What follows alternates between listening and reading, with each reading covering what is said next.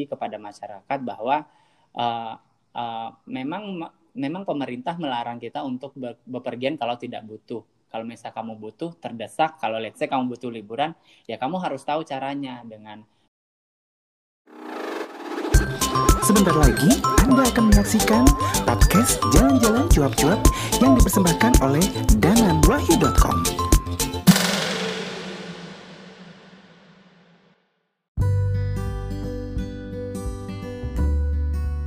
sore di mana pun kamu berada ketemu lagi dengan saya Danan di podcast Jalan-Jalan Cuap-Cuap. Dan kali ini tuh aku ada temen ngobrolnya tuh nggak sendiri gitu. Di ujung sana ada siapa nih?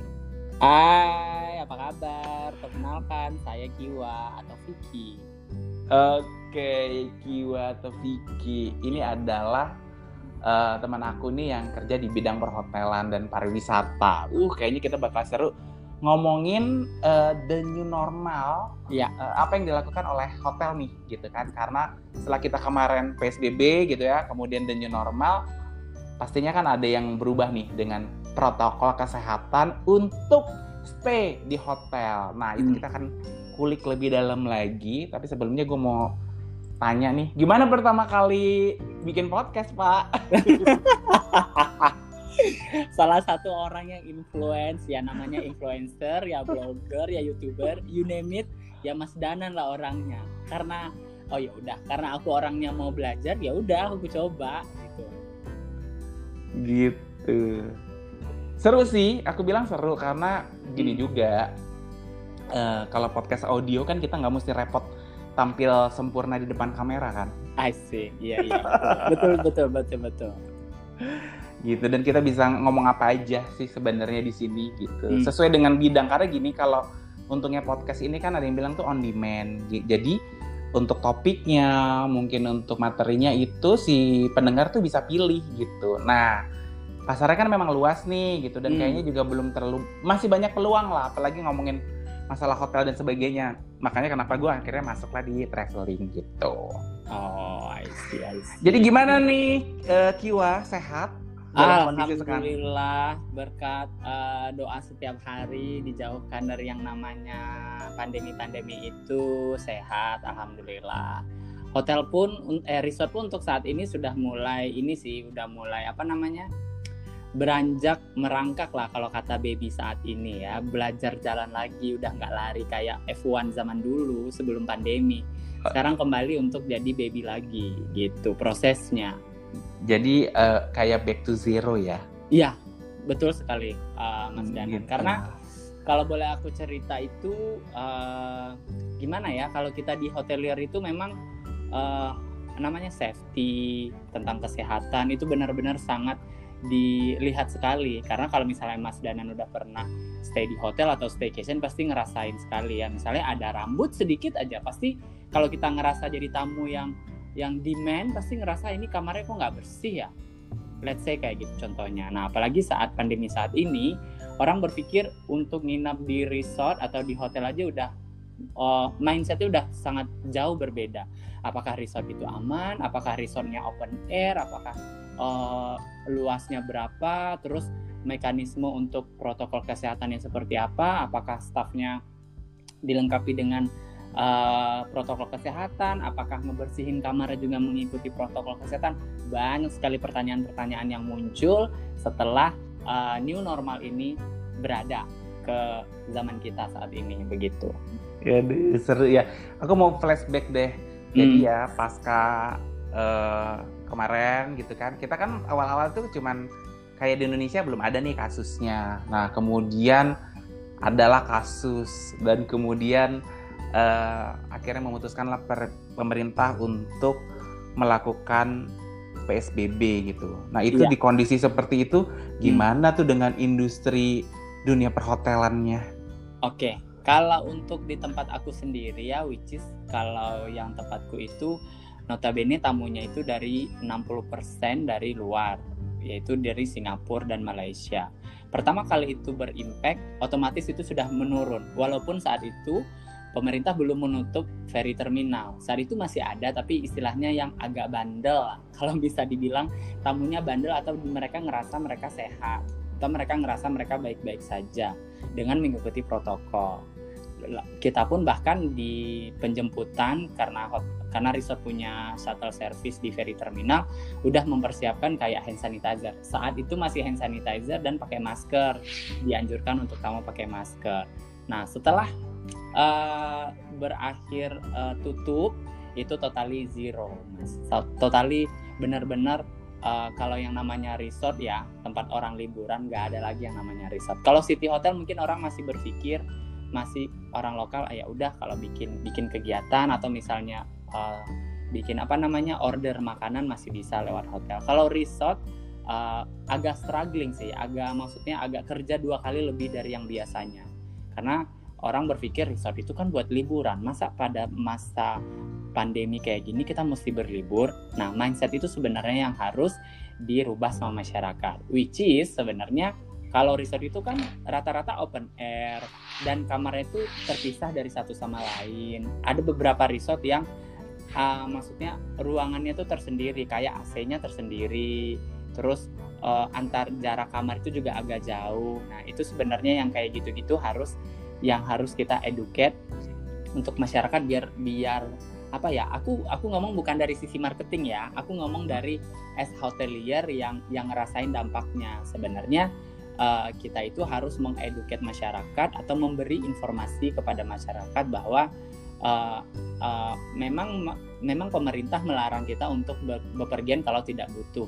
Kalau misal kamu butuh terdesak, kalau let's say kamu butuh liburan, ya kamu harus tahu caranya dengan let's say kalau kamu misalnya keluar dari rumah itu ya mesti pakai uh, masker, terus jaga jarak. Kalau misalnya lagi nggak enak badan, mending nggak usah ke mana-mana. Nah itu pun sebenarnya dari hotel juga sudah sudah apa ya sudah menginformasikan kepada tamu-tamu bahkan untuk staff kita sendiri udah lebih aware lagi apalagi staff housekeeping housekeeping itu udah ketakutannya minta ampun padahal asal asal Mas Danan tahu kita hotel megangnya semua yang namanya sama tamu kan nggak mungkin cemberut pasti harus senyum setiap saat jadi pas kita terima kartunya tamu, kita kasih kunci ke tamu, kita maksudnya bersentuhan secara tidak langsung dengan tamu, kita nggak pernah berpikir bahwa ah si tamu itu bawa virus, ah si ini gini gini gini gitulah. You, uh, name it apa namanya. Cuman kita tetap berpositif thinking sebagai hotelier bahwa kita yang namanya hotel itu bersih, dari kitanya juga harus bersih. Jadi kita harus berpikir dari uh, mindset kita harus kita rubah bahwa tamu itu sehat, dia nggak bawa penyakit, dia sehat ke sini buat liburan, buat merelaksasikan pikiran dan uh, fisik dan mentalnya. Jadi kita berusaha menumbuhkan rasa percaya itu pada si staff hotel sendiri. Begitu. Seru ya. Hmm. jadi sih sebenarnya gini tuh. Memang sih kan itu kan dibalik kesulitan kesulitan tapi kalau kita mau itu juga sebenarnya kayak kayak gue tuh sempat berpikir lah kemarin tuh kayak ada peluang lah sebenarnya gitu kayak peluang apa nih hmm. kayak peluang ya uh, jadi jujur tuh jelang-jelang kita PSBB yang udah mau lebaran tuh itu orang udah bosen banget sebenarnya gitu ya. Dan iya. orang itu pengen liburan, hmm. tapi ya itu tadi dengan protokol kesehatan yang uh, pasti gitu ya. Kita iya. juga pilih tuh propertinya kalau bisa yang pisah satu dengan yang lain sehingga Bener. ada jarak. Iya. Terus nggak pakai lah AC sentral yes. gitu. Kebetulan nah, eh maaf aku potong. Kebetulan tempatku hmm. itu memang AC-nya nggak sentral, satu kamar satu AC. Oke. Okay. Positifnya di situ gitu. Eh I mean positif lagi sekarang kalimat positif tuh jadi negatif penangkapan orang ya.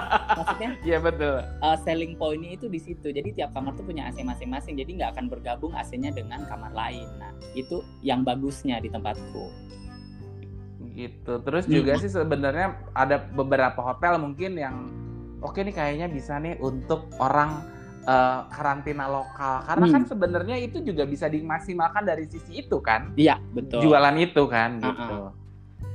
Kalau dari sisi uh, satu lagi dari sisi teman-teman housekeeping karena apa namanya karena masa pandemi ini dari corporate pun juga menyarankan untuk kita lebih menambah ekstra kebersihan untuk tamu yang biasanya kita nggak pakai disinfektan untuk ngelap handle pintu lah, ngelap remote AC lah, eh ya ngelap uh, gagang telepon kamar, semua itu dikasih dis disinfektan karena udah udah guideline dari corporate. Bagusnya hotel jaringan begitu karena mereka take care dengan properti anak-anaknya, maksudnya jaringan-jaringan di bawahnya. Jadi corporate kasih informasi ke kita udah jauh-jauh hari jadi si staff pun juga udah udah aware jadi nggak perlu takut di situ juga membantu sebenarnya.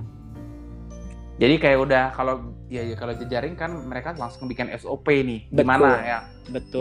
Gitu. SOP-nya gimana nih biar uh, semua orang itu safety dan healthy gitu. Iya. tapi aku yang penasaran adalah gimana check-innya gitu? Apakah check-innya tuh waktunya diatur biar nggak ketemu orang? Nah, kalau untuk saat ini, eh, kalau misalnya Mas Dana nanti main-main ke resort, di depan lobby itu udah ada akrilik, maksudnya pembatas antara tamu. Biasa kita bisa lihat nama tamu nih, sekarang udah ada penghalangnya, pakai Oke. pakai akrilik warna putih, eh warna bening. Itu pertama. Terus yang kedua, sebisa mungkin nggak pegangan sama tamu. Let's say si staffnya sekarang udah pakai hand glove. Aku nggak tahu sih protokol kesehatan bahwa memang kita tahu plastik itu adalah sangat cepat rentan dengan virus. Tapi saat ini yang perlu kita apa namanya yang perlu diantisipasi sama hotel adalah si karyawan memakai eh, glove atau sarung tangan. Nah, dan untuk bertransaksi sebisa mungkin baik pun dari sisi sales, dari marketing, dari reservasi, mereka menyarankan tamu untuk membayar di depan, membayar lewat bank transfer. Itu lebih nyaman. Maksudnya kita nggak perlu gesek lagi mesin edisi. Karena kan yang aku tahu saat ini mes, eh, kartu kredit card atau kartu debit itu juga nggak bisa kita lap pakai eh, disinfektan karena itu bisa merusak chip. Itu lebih bener-bener Iya, apalagi mesin si edisinya. Nah, jadi saat ini untuk dari tim front office eh, caranya lebih lebih ke digital, mulai dari check in dikasih iPad, udah registrasi sebisa mungkin registrasi sebelum check in itu udah lengkap kayak KTP-nya udah udah dikirimkan pada saat reservasi. Jadi reservasi udah sudah men- men- melengkapi data-data di sistem. Jadi tinggal check in mengupdate aja bener ya Pak, nomor handphonenya segini terus tinggal tanda tangan di iPad and then kasih kunci untuk saat itu. Nah, dari sisi breakfast sih agak karena sarapan pagi biasa ya kalau kita pengennya tuh di jam 7 pagi itu nge- maksudnya kalau kita jadi tamu ngerasa aku harus dapat uh, section untuk uh, makanan pembuka, uh, sup, main course, dessert karena itu all you can eat kan. Iya betul semua orang pengen ngerasain all you can eat. Nah, apalagi memang belum official dari pemerintah untuk tidak menyarankan buffet, tapi kan sudah viral di mana-mana. Kalau Mas pernah nonton videonya, uh, satu salah satu channel di Hong Kong memberikan sampel untuk uh, buffet kalau misalnya satu orang terkena virus, let's say virus flu aja, flu biasa. Nah, dia udah terpegang, terus nanti di UV ke ya apa pun yang dia pegang itu kena ke uh, amenities semua yang ada di restoran. Nah, saat ini untuk hotel me- apa namanya syukurnya kita lewat uh, corporate office tadi, jadi disarankan si staff standby dan si tamu kayak kayak dikasih diporsiin gitu loh. Jadi misalnya kita uh, antrian di, di di di restoran, kalau mau nasi goreng diambilin nasi goreng seberapa seberapa cukupnya dari dari si tamu. Aku mau eh aku mau tiga dong ininya tiga tiga bakul eh, eh, tiga apa tiga sendok let's say nasinya. Aku mau appetizer jadi semua itu diambilin. Jadi si si si tamu sebisa mungkin tidak memegang uh, alat makan yang dipegang bareng-bareng kecuali alat makan dia ya alat makan si tamu yang ada di meja makan mereka sendiri. Kalau itu udah di uh, disinfektan atau misalnya sudah dibersihkan. Kayak misalnya sendok yang di meja uh, buffet yang kayak stolnya buffet nah itu udah ada staff masing-masing yang mereserve atau istilahnya melayani si tamu. Kayak gitu sih challengingnya. Yang kedua sekarang dibikinnya shift apalagi kalau weekend. Jadi shift pertama adalah dari jam let's say dari jam 8 ke jam 9 satu jam and then lanjut lagi jam 10 ke jam 12 jadi pas tamu check in itu dikasih tahu eh, ibu besok itu weekend which is kita itu rame. Nah untuk sarapannya kita bikin list ya. Ibu mau di shift pertama atau shift kedua. Jadi kayak gitu kayak kayak kayak kita harus dapat jadwal ya.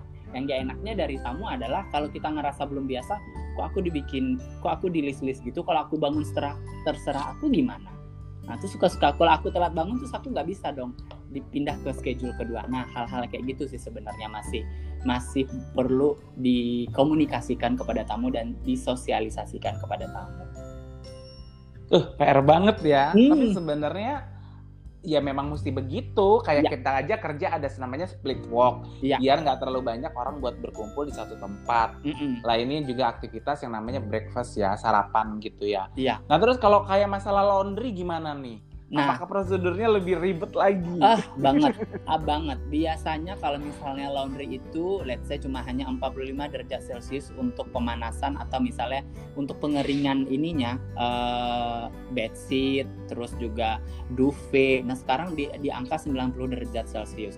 Mas bayangin panasnya sepanas apa di ruangan laundry. Nggak kebayang itu panasnya. SOP-nya tuh ud- udah di-share kalau misalnya laundry harus segini ininya eh, panasnya untuk membunuh kumannya. Harus harus sese, harus seribet itu kah kalau kita dari bagian operation, hah? Se- se- se- se- sesusah itu kah untuk untuk mencek bahwa laundry ini udah benar menaikkan eh, kapasitas panas untuk eh, mengeringkan eh, si si si, al- si yang duvet-duvet yang ada di dalam kamar kayak gitu. Tuh kan. Terus gimana dengan nih sekarang kan gini nih daya tarik salah satu hotel adalah kolam renang. Nah, Hmm. kolam renang gimana nih prosedurnya? Kalau kolam renang sih sebenarnya eh, kalau dari kita udah udah udah sebelum masa pandemi sebenarnya kita udah udah udah tahu banget yang namanya. Cuman masyarakat belum tahu harus kita kasih tahu, maksudnya harus educate bahwa kolam renang itu kan pakai klorin. Pakai klorin itu kan Hmm. kayak bahasa kitanya pakai kaporit ya, bahasa kampungnya. Hmm. Which is kaporit itu sudah membunuh kuman. Kalau misal kebanyakan kaporit aja yang kulit kita yang alanya dari ala ala dari berlian misalnya kulitnya ya, itu pasti akan gatal-gatal. Kalau Iya, ke- betul. kebanyakan kaporit di dalam eh, kolam renang atau misalnya ke- kebanyakan chemical di dalam kolam renang tersebut. Jadi sebenarnya kolam renang yang ada di hotel itu which is aman kalau aku bilang ya karena kaporit itu sudah membunuh dari kuman-kuman yang ada di situ. Bahkan kalau misalnya let's say kalau kita dulu kalau let's say kita dulu berenang pada zaman SD atau TK kita pipis di kolam renang pernah nggak sih? Pernah Iya, kan? iya, Mas iya. Danang Iya, pernah iya. kan? Iya, iya. Hal, hal yang kayak gitu-gitu kan kalau kita nyoba di kolam renang umum kan kaporitnya kenceng banget. Bener, kerasa, bener. Iya, pas kita nyelam terus buka mata itu perih banget minta ampun karena karena si si petugas kolam renang umum itu memanfaatkan itu untuk membunuh kuman itu, membunuh kuman-kuman orang yang ah malas naik ke atas pipis di sini aja gitu kan. Aku aku nggak bilang itu nggak itu nggak kejadian itu nggak kejadian di resort, pasti balik balik ke kitanya sebagai manusianya. Kita ngerasa tanggung jawab nggak untuk uh, pergi ke toilet kita ngerasa udahlah di pipis di sini aja orang pun juga nggak tahu kayak gitu-gitu. Nah kalau untuk di resort sendiri apalagi open air tempatnya, which is itu sudah sudah membantu dari sisi operasionalnya. Cuman si tamu memang harus dikasih tahu, which is yang ka- kalau misalnya aku aja yang megang admin hotel itu bahkan hampir hampir yang biasanya belum belum tahu resort eh, kolam renang itu ada kaporit atau chemicalnya, klorinnya, eh ya namanya klorin. Klorin, Iya. ah. Ya, mereka kadang nanya, eh kalau protokol kesehatan di kolam renang gimana ya? Nah, aku tinggal jawab, kak untuk di kolam renang, sebagai admin sih bilangnya kakak ya. Hmm. Kak kalau untuk kolam renang kita udah punya klorin atau misalnya kaporit, jadi itu which is aman. Selama kakak ngerasa kakak nggak batuk, kakak nggak flu, sehat-sehat aja, boleh untuk ke kolam renang gitu. Jadi untuk saat ini sih eh, si tamu eh, ngerasa have, have fun aja sih kalau kalau dia pergi liburan ke, ke resort, which is yang dia cari kan sebenarnya kolam renang itu. Iya, kolam renang itu dan suasana untuk melepaskan kebosanan di rumah Iya, gitu. betul betul. Eh kemarin, jadi kan nih gue juga kemarin sempat lah ngobrol-ngobrol gitu dengan orang hotel. Jadi Hmm. gue udah jenuh banget, sumpah udah jenuh banget nih di Batam gitu kan. Terus dan gue nggak pulang kampung Iya. gitu. Hmm. Nah terus eh, gue sempet lah nanya gitu, "Eh, kalian tuh nggak bikin paket nih buat Lebaran gitu? Yes. Secara loh gitu, kita tuh di rum- Lebaran di rumah gitu. Iya. Hmm. Capek banget kan gue bilang Iya. gitu. Kalian Hmm. eh, bikin gak sih kemarin gitu? Ah, gitu sih gue sempet sempet sempet ngobrol-ngobrol gitu maksud Hmm. gue kan masih bisa diakalin lah protokol kesehatan gitu dan gue pikir tuh pasarnya tuh memang ada sih sebenarnya kalau orang jenuh tuh pengen Iya. lah Iya. gitu Mm-mm. Kalau di tempat aku sih mas, kalau let's Ah. say pas Lebaran itu udah mulai, memang mas betul banget. Pas sudah Lebaran itu sudah mulai merangkak naik, orang pengen berlebaran.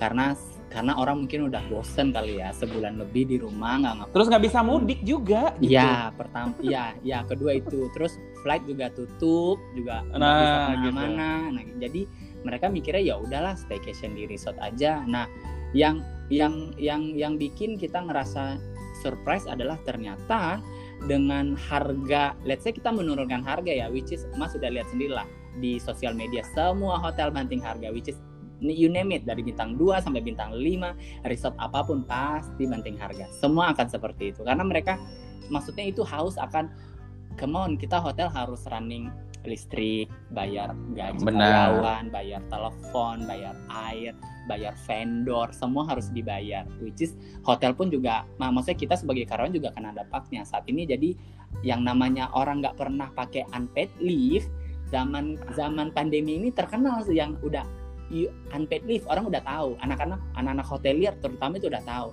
Unpaid leave adalah kamu nggak kerja dan nggak dibayar. Kayak gitu. Hal-hal hal yang menyedihkannya di situ. Tapi kita ngambil sisi positifnya adalah ya kita berusaha untuk membantu membantu dari sisi owning. Owning maksudnya da dari sisi hotel manajemen corporate. Bersyukurnya di tempatku adalah corporate dan owningnya tuh support mereka mereka ngerasa mungkin di sepat di sepatunya si staff mereka ngerasa posisinya si si orang-orang yang bekerja ini kayak gimana keluarganya kayak gimana, terus mereka akan makan seperti apa.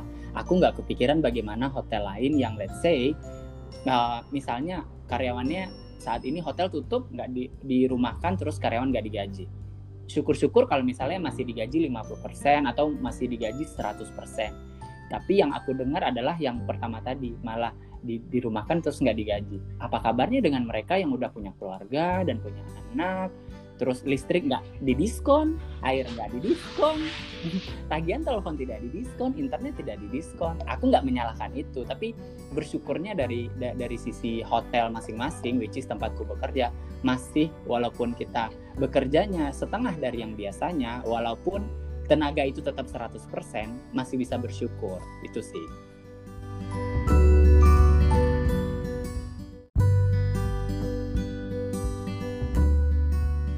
Iya iya menarik. Ini ini dalam rangka memang split kalau tempatku itu memang kita cuman seminggu itu tiga kali dua kali itu karena hmm. memang masalah ini sih isu kesehatan. Jadi hmm, split hmm. biar orang ini nggak banyak kumpul hmm, gitu. Hmm, hmm, hmm, hmm. Nggak banyak kumpul jadinya kita di split gitu. Jadi waktu kerjanya juga yang datang tuh nggak sebanyak setiap hari. Yang biasanya tapi gitu ya?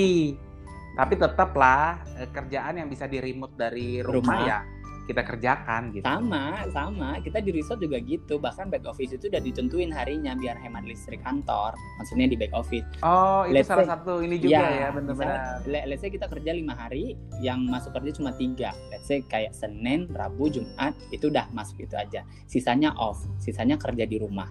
Kalau misalnya, ya tetap kerja di rumah sih, ngerjain filenya di rumah gitu. Enaknya gitu gitu. Di di, di apa namanya uh, support supportnya cuman kalau kamu mau kerjain di rumah ya monggo. Kalau enggak juga besok nih kita kerjain. Nah bagian operation juga seperti itu. Cuman kita jadinya agak ngerasa apa ya agak bolong-bolong. Pas kita butuh orang ini dianya nggak ada.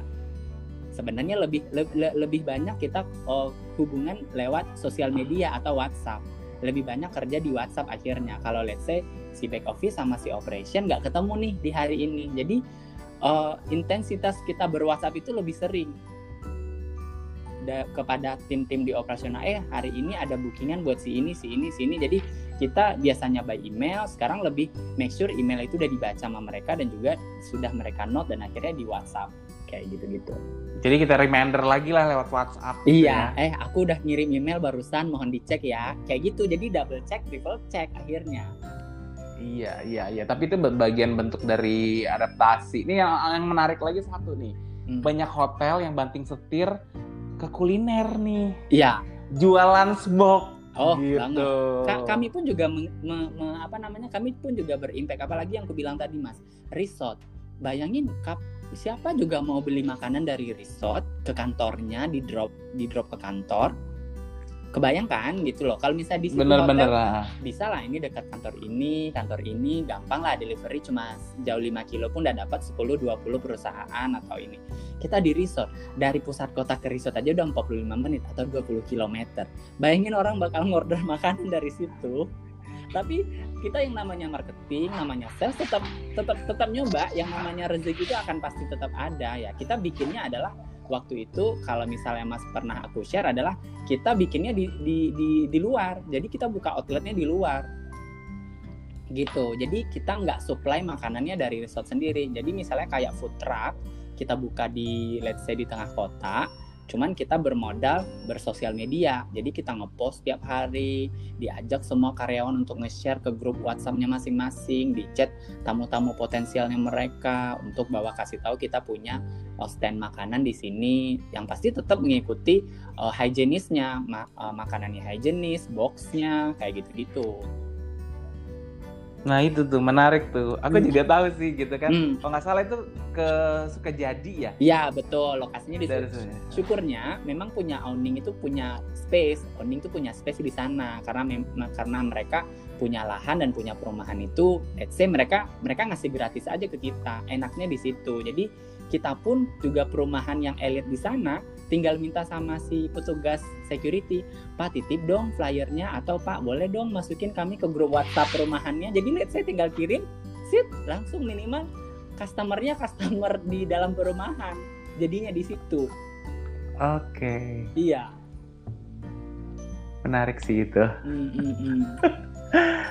terus apa itu kan aku jadi agak blank nih. Gara-gara mikir dari apa namanya loncat-loncat ya enggak maksudnya maksudnya kan uh, dari itu kemudian ini alternatifnya gitu mm -hmm. ya cari itu kan sebenarnya peluang baru kan iya, gitu. betul. Yang memang harus harus digali kan. Iya. Pokoknya yang kayak gini mas yang nggak pernah ketemu sekarang ketemu. Gimana caranya yang asal mas tahu ya kayak zaman sekarang Batam itu ditutup untuk Singapura dan Batam eh Singapura dan Malaysia. Bayangin kalau misalnya resortnya disupport oleh yang kubilang tadi 60% warga negara asing. Dan itu nggak ada. Ke mana uh, si sales dan marketing atau tim yang lainnya harus berpikir ya mau nggak mau harus lokal. Mau nggak mau kamu harus harus terima pintu buat orang lokal. Ya itu dia.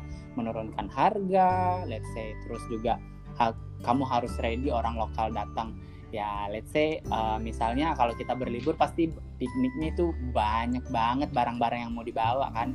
Ya aku nggak bilang itu orang-orang lokal kayak gitu ya tapi aku melihat sisi positif dan negatifnya. Positifnya adalah si orang si tamu lokal akhirnya ngerasa oh seperti ini berlibur di resort seperti ini pengalaman nginap di resort. Cuman yang yang enggaknya adalah yang cuman agak kaget.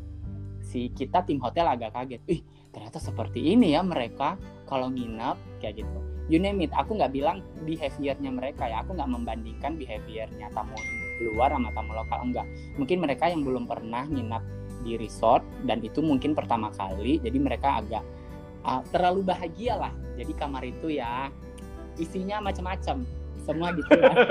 Ini aku nggak aku nggak bisa bilang. Aku, iya sih. Aku sejak masa ini juga juga turun jadi housekeeping Mas Danan karena Oke. Okay. Karena kita itu uh, gimana caranya si hotel tetap uh, operasi, padahal si karyawan udah nggak full lagi. Apalagi housekeeping itu, which is nggak semua itu staff. Kalau Mas tahu, kita namanya di hotel itu ada trainee. Trainee itu khusus uh, uh, apa namanya sekolah perhotelan yang lagi uh, training magang ya. ya? Magang, magang, ya. ya? Bahasanya magang. Yang kedua itu daily worker. Kalau di hotel namanya okay. daily worker itu pekerja harian.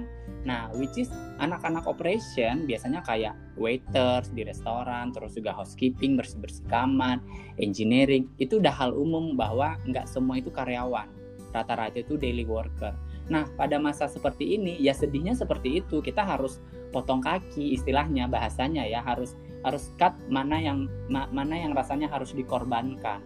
Nah, tapi anak-anak back office itu harus turun. Maksudnya turun itu juga kamu harus bantu gitu. Let's say hotel kita full, let's say kamar penuh. Ya masa kamu biarin housekeeping cuman isinya 10 orang untuk bersihin 170 kamar? Kebayang kan? Aku aja aku aja tiga kali turun, Mas kakiku sakit banget beneran sumpah ini bukan curhat ya aku ngerasain ternyata berat banget jadi housekeeping apalagi tapi ini uh, apa ya cerita mungkin ini bisa menjadi satu apa ya insight baru ya bahwa hmm. ketika kita mengalami satu masalah hmm. musibah ya. ya ya Jadi kita itu menjadi lebih empati ya. Betul, betul. Lebih kalau orang Jawa itu jadi lebih guyup lah gitu. Hmm, jadi hmm, hmm. kompak hmm. Menyelesaikan pekerjaan yang ya sama-sama lah gitu. Iya, benar, benar. Karena kondisi kan gitu. Iya, benar. Apalagi yang di tempatku itu Mas jauh banget dari satu kamar ke kamar yang lain. Bayangin aku rekor pernah bersihin 100 eh 55 kamar. Itu beneran sumpah. Aku ngabisin galon satu setengah eh satu setengah liter dua dari jam 1 eh dari jam 12 aku bersihin dan selesainya jam 4 sore asal mas tahu kerjaan aku padahal cuman gampang loh. Mengutin sampah ngeluarin duvet yang udah dipakai sama tamu ngeluarin sarung bantal gitu bahasanya. Cuma itu doang kerjaanku. Tapi ya ampun keringat basah. 4 jam ngerjain itu 50 kamar coba. Pindah ke kamar ini pindah ke kamar ini pindah ke kamar. Padahal aku cuman karena kalau kalau bagian housekeeping itu banyak. Pertama yang dikerjain itu dulu. Jadi kita tekot semua yang udah dipakai sama tamu malamnya, kita keluarin dulu semua sarung-sarungnya. Uh, terus yang kedua disapu. Habis itu disapu, eh setelah buang sampah itu disapu dengan kamar mandinya. Habis itu digosok dulu kamar mandinya, digosok, dibersihin, baru alas tem alas tempat tidur itu dimasukin lagi yang baru. Alas kasur, alas bantal, alas guling itu dimasukin lagi. Udah dirapiin habis itu baru dikasih ini dikasih disinfektan. Dilap dulu nanti baru disemprot lagi pakai disinfektan baru deh ditinggal kamarnya. Itu kalau ngerjain satu orang mas aduh aku nggak kebayang. Aku nggak kebayang kalau aku jadi housekeeping. Nggak pernah kebayang aku jangan jangan. Cukup aku ngerasain gimana uh, strugglingnya nggak struggling gimana perjuangannya seorang housekeeping itu atau room boy itu bekerja di satu hotel? Apalagi di resort yang jarak kamarnya jauh-jauh. Kalau kalau di city hotel gampang lah. Tinggal guling-guling aja udah nyampe kamar sebelah. Apalagi ber AC gitu kan gedung lantai satu let's say 50 kamar itu gak enak. Tinggal dorong-dorong troli. Aku nggak dorong troli aku cuma datang ke kamar ini ke kamar ini tekot pindahin semua alas-alas yang kotor ke ke tempatnya. Habis itu pindah lagi ke kamar sebelah pindah lagi ke kamar sebelah kayak gitu Tahu. kebayang ya. Jadi kebayang ya gitu ya. Kebayang. Dan... Uh, ini kayaknya kayak kayak gini tuh emang bagus banget di share juga buat uh, para tamu dan orang-orang mm -hmm. lah ya gitu. Yeah. Menghargai lah. Jadi pekerjaan Betul. sekecil apa pun itu ya yeah. kita hargain. Jadi besok nih kalau nginep mm. di hotel mm. janganlah semena-mena gitu ya. Betul aku asal mas aku tiga kali bersih bersihin kamar ya aku tiga kali bikin story loh uh, di Instagram. Kalau kamu jadi tamu, kamu tipikal tamu yang mana? Suka membuang sampah pada tempatnya atau kamu bantu tim housekeepingnya? Nah, rata-rata mereka mungkin mereka tahu aku kerja di hotel kali ya. Mereka tahu pekerjaanku seperti apa ya. Terus mereka bilang uh, ada yang bilang aku bantu dong tim tim tim hotel. Kalau ada lagi yang bilang uh, aku ngajarin dari anak-anakku sendiri kalau staycation itu kayak gimana di rumah kayak gitu kita di hotel jadi bayangin orang itu bersihin kamar kita. Kita nggak malu ya buang sampah sembarangan, uh, sampah bertebaran di mana-mana, nggak dimasukin ke tong sampah, puntung rokok ada di lantai. Kamu nggak kamu nggak takut ya nanti orang nge ngejudge, oh ternyata tamu ini ini ya punya behavior bukan hotelier.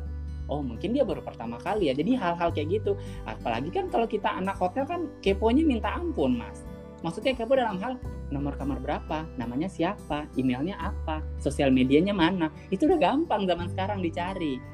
Kayak gitu-gitu. Oh iya. Jadi bener ya, bener ya. Iya. jadi kalau anak-anak operasional, dia kadang suka nandain tuh. Misalnya nama ini di sistem itu bisa ditandain. Misalnya itu pada masa pandemi ya kalau dulu kalau tamu komplain atas nama ini atas nama ini tuh udah udah ditandain guys hati-hati guys dia udah check in lagi be aware ya guys kamarnya itu benar-benar bersih nggak ada satupun debu yang bertebaran satu helai pun debu nggak boleh. Nah kayak gitu-gitu.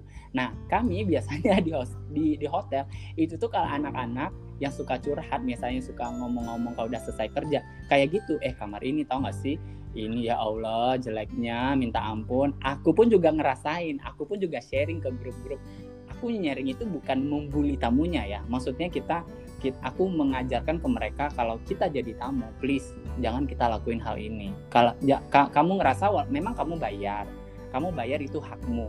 Tapi alangkah lebih bagusnya kamu membantu pekerjaan mereka. Ya, sa samalah kita istilahnya buang sampah.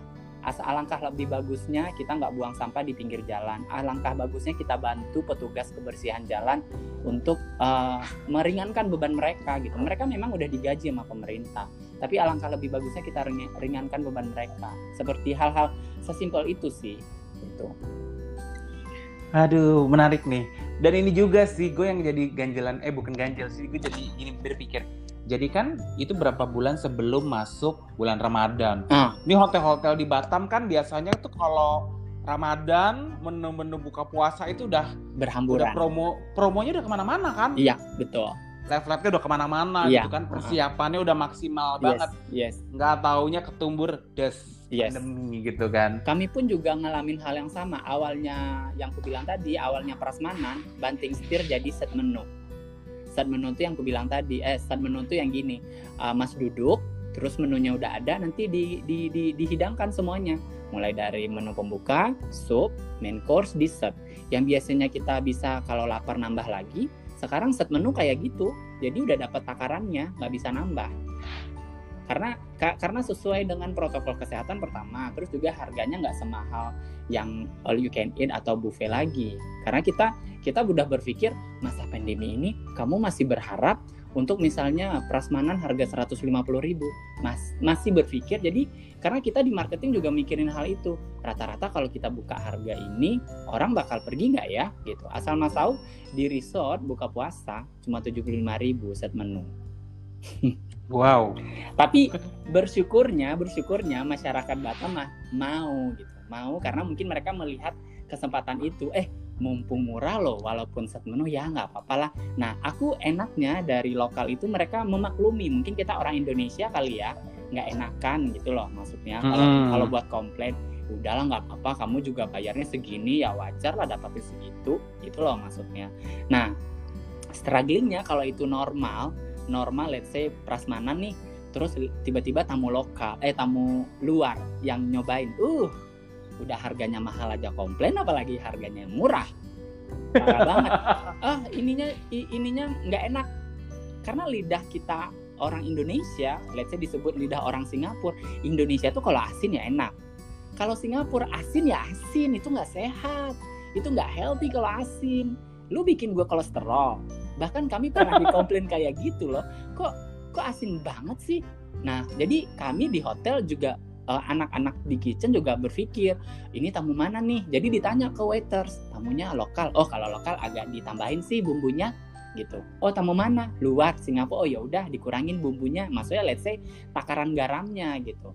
Kadang tamu juga ngerasa mbak kok makanannya biar oh hambar ya? Padahal si kitchen mungkin komunikasinya si kitchen nggak nggak nggak notice bahwa itu orang lokal. Kalau orang lokal aku pun juga ngerasain kalau misalnya aku lagi uh, duty malam gitu kan kita biasanya ada duty untuk jaga malam nih di, hmm. di, di resort. Jadi kita keliling-keliling terus nyobain makanan. Aku juga ngerasain kok hambar ya? Oh ya aku baru sadar. Aku orang Indonesia. Berarti ini udah standarnya untuk uh, tamu di luar kayak gitu. Nah, kadang tim-tim tim-tim di operation harus diingetin. Jadi kita mengakalinya seperti itu. Kalau misalnya kita akalin kita cuma satu line misalnya satu satu SOP aja itu nggak akan nggak nggak nggak akan apa nih nggak nggak akan jalan apalagi kita mungkin positifnya kita itu di Batam tamu-tamu kita itu ya orang Singapura sama orang Malaysia ya kita tahu sendiri lah Batam itu nomor dua destinasi di Indonesia setelah Bali ya itu jadi kita pun di hotel juga harus menyesuaikan. Walaupun memang SOP-nya nggak boleh asin atau misalnya nggak boleh terlalu hambar tapi ya kita harus ya di operation ya tutup-tutup mata lah gitu. Yang jelas itu uh, bagaimana mengerti tamu lah nah, itu benar benar. Yang yang yang yang tamunya maunya ini maunya tempat duduknya harus viewnya yang cantik harus duduknya di pinggir kolam renang. Padahal dia nggak nggak mikir nih ternyata kolam renang itu banyak orang berenang apalagi anak-anak terus uh, main-main air kecipratan bajunya. Nanti komplain kok aku dikasih duduknya di situ sih? Nah kita juga sebagai hotelier mau bilang apa? Dalam hati padahal dia yang pesan di pinggir kolam terus nanti dia kena komplain bajunya dikena cipratan sama tamu. Kayak gitu-gitu.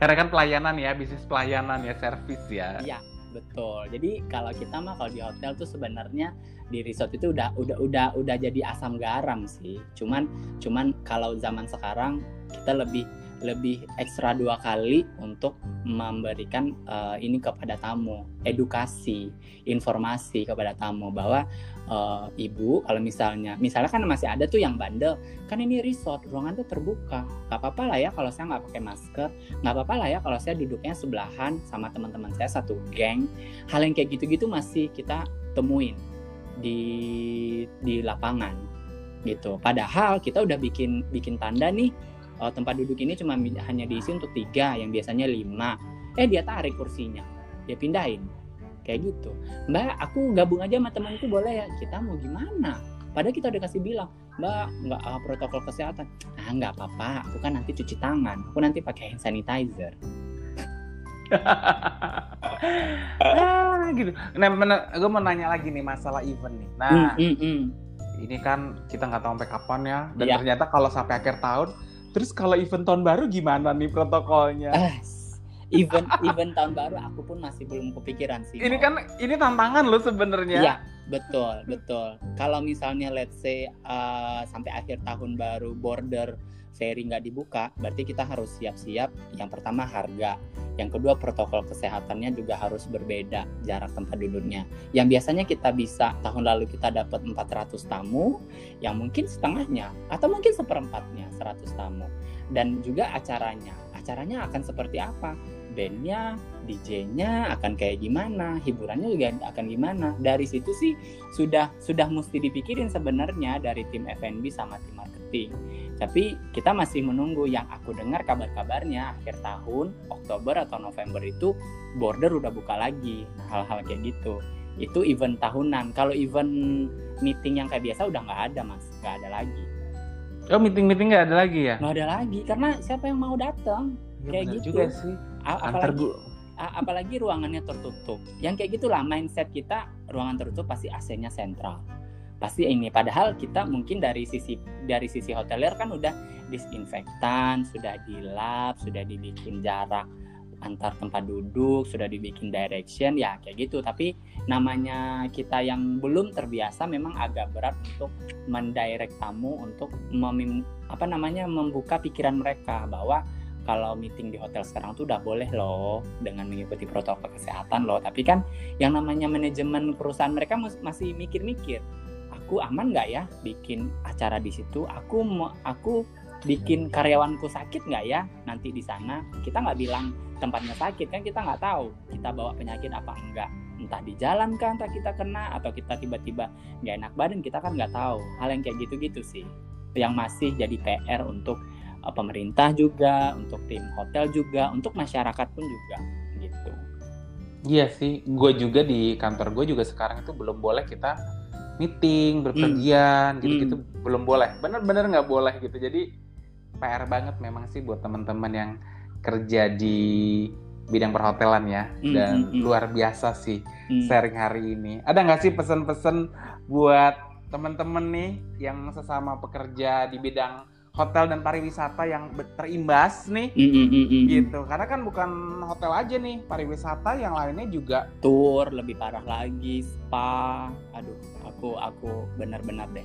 Cuman yang bisa di yang aku harapkan adalah mereka tetap gimana ya tetap bersyukur dengan apa yang mereka punya hari ini apa yang kita punya hari ini. Memang kita nggak tahu besok itu bakal seperti apa.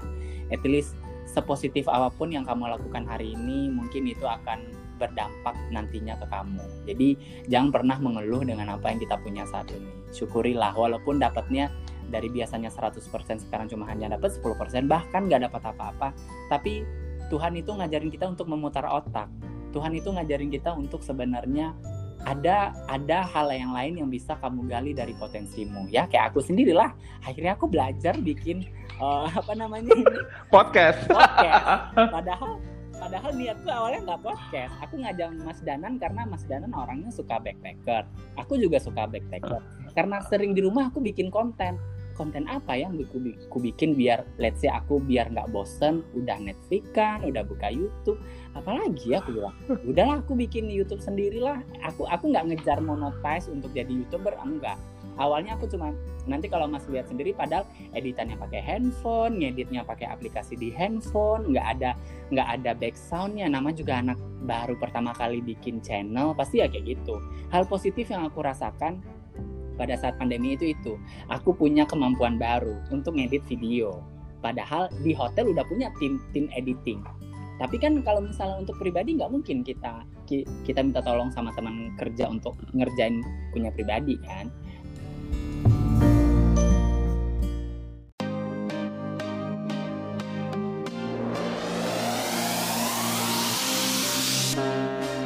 Kamu punya hobi traveling, tapi nggak bisa ke mana-mana gara-gara pandemi. Ya udah, dengerin aja kisah perjalanan di podcast Jalan-Jalan Cuap-Cuap. Di sini juga ada tips seputar traveling. Penasaran? Langsung aja ya, dengerin podcast Jalan-Jalan Cuap-Cuap. Podcast Jalan-Jalan Cuap-Cuap dipersembahkan oleh denganwahyu.com. Benar-benar. Itu sih, yang pasti aku yakin suatu saat uh, pandemi ini akan berakhir dan kita akan kembali ke ke ke ke ke dunia yang yang benaran kita harapkan. Kalau misalnya nanti akan diprioritaskan new normal, tapi aku lebih lebih setuju. Karena kenapa? Lebih manusia ternyata sadar bahwa kehidupan sehat itu uh, sangat dibutuhkan. Memang hotel healthy lifestyle gitu. Aku ngerasa udah dari dari udah udah udah udah digalakkan yang namanya gaya hidup sehat. Ternyata zaman sekarang, Mas, makin di makin di apa ya makin digerakkan orang bersepeda di mana-mana sekarang yeah. orang larian di mana-mana jadi orang berjemur di mana-mana yang dulunya berjemur takut hitam sekarang berjemur wajib kita memang dituntut untuk hidup seimbang sih biar tetap sehat itu yeah. sih intinya iya betul gitu aduh eh thank you banget ya udah sharing nih Seru loh. Almost 45 menit, 45 menit loh. iya, enggak kan tadi juga aku kan podcast itu sebenarnya juga iseng-iseng doang. Iya. Jadi kan aku jujur ya, hmm. uh, gara-gara pandemi kemarin itu agak males buat nulis, hmm. traveling sama ngedit karena ngerasa bahwa uh, awalnya tuh kayak nggak bisa terima loh. Maksudnya gini loh, gue lu Uh, maunya gini deh, lo yang biasa hobi jalan terus lo ya. tiba-tiba tidak bisa ke mana-mana gitu. Betul. Dan ketika lo disuruh nulis yang berhubungan dengan traveling itu kayak diingetin tuh, kayak di reminder gitu. Ya, betul betul bang. Me memori itu paling berat kali. Ini benar nggak ya? Ini benar. Aku pun juga kayak gitu ngetek video. Eh benar nggak ya? Pas pertama aku bikin video temanku bilang ya ampun Vicky memorimu 2011 masih kamu ingat.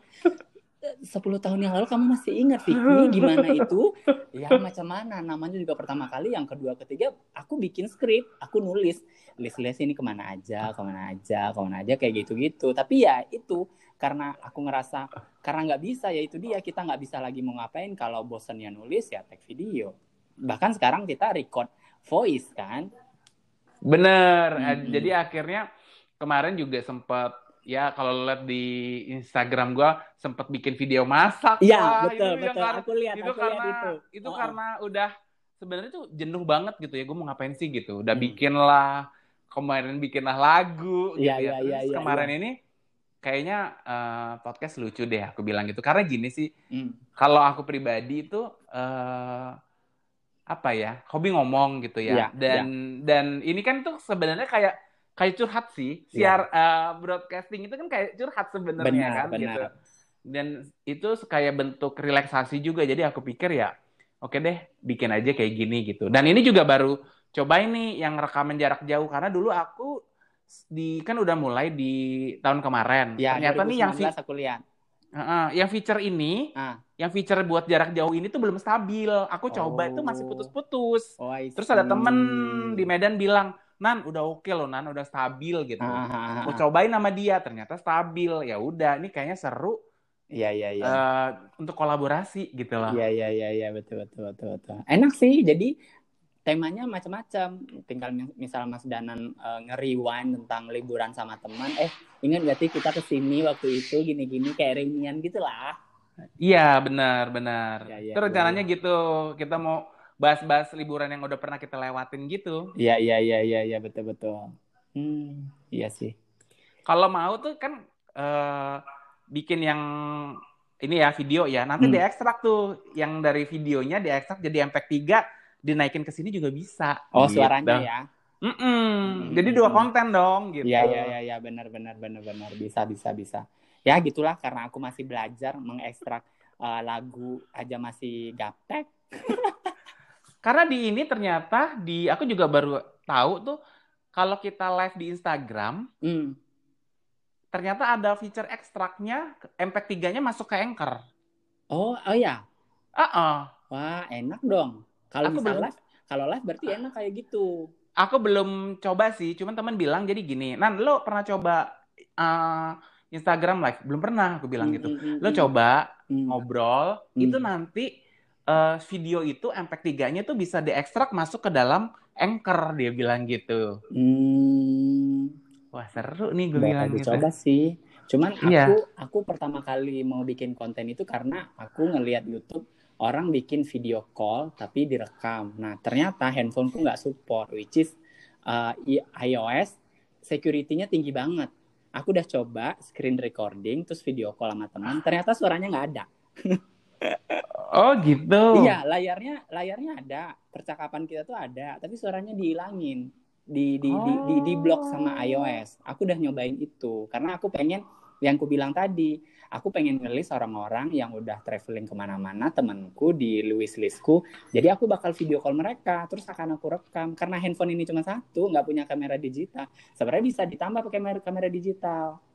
Let's say Mm-mm. kameranya digital itu ya suaranya yang akan kita ambil gitu ya karena ini memulai dari nol ya kalau kata si mulai ya udah deh Iya. jadi jadi belum bisa aku pakai video callan uh, sambil direkam nanti kalau misalnya ada device yang lain bisa kayak gitu tapi kalau kalau app-app yang lain kayak Android itu memang mendukung itu aku aku Google Oh udah ada ya? ada Udah ada ya? ada ada caranya ada aplikasinya Oh, untuk gitu.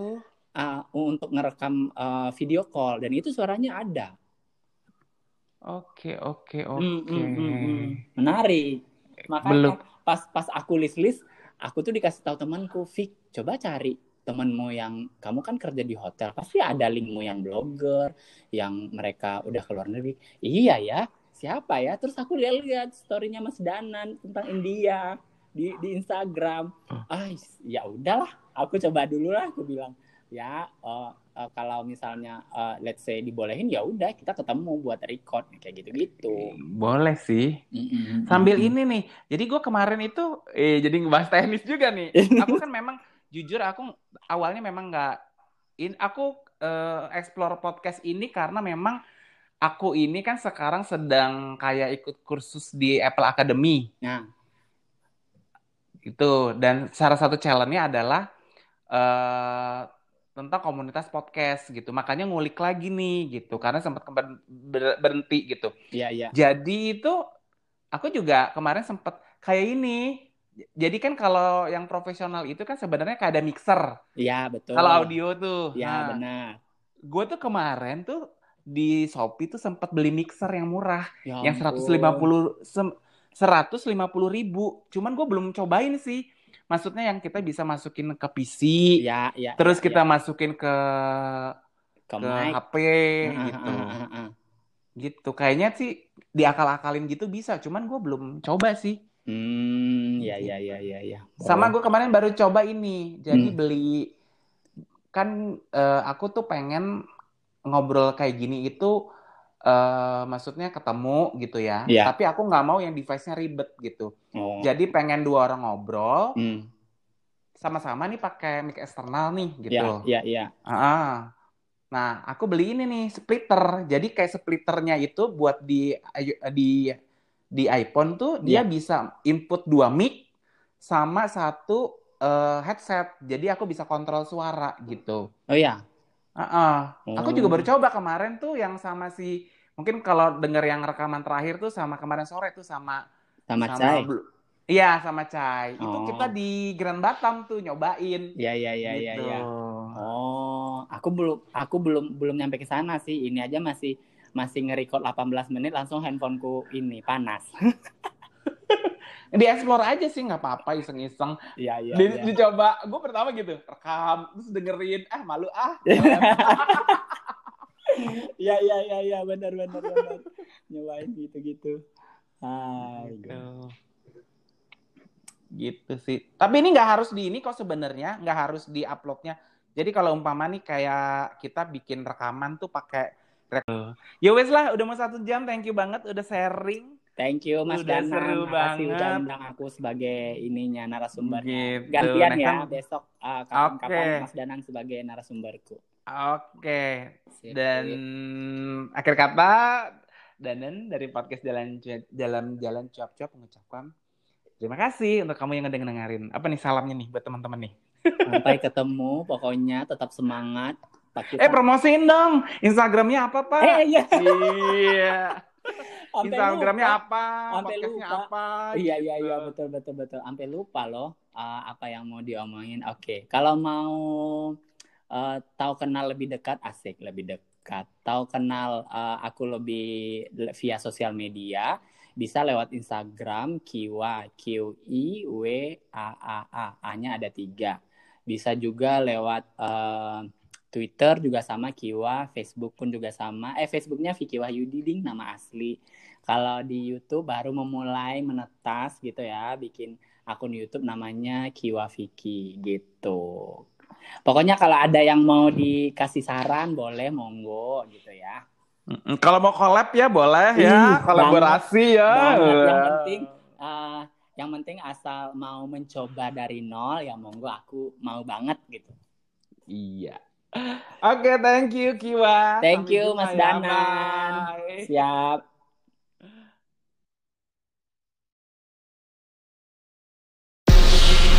Podcast Jalan-Jalan Cuap-Cuap. Podcast Jalan-Jalan Cuap-Cuap.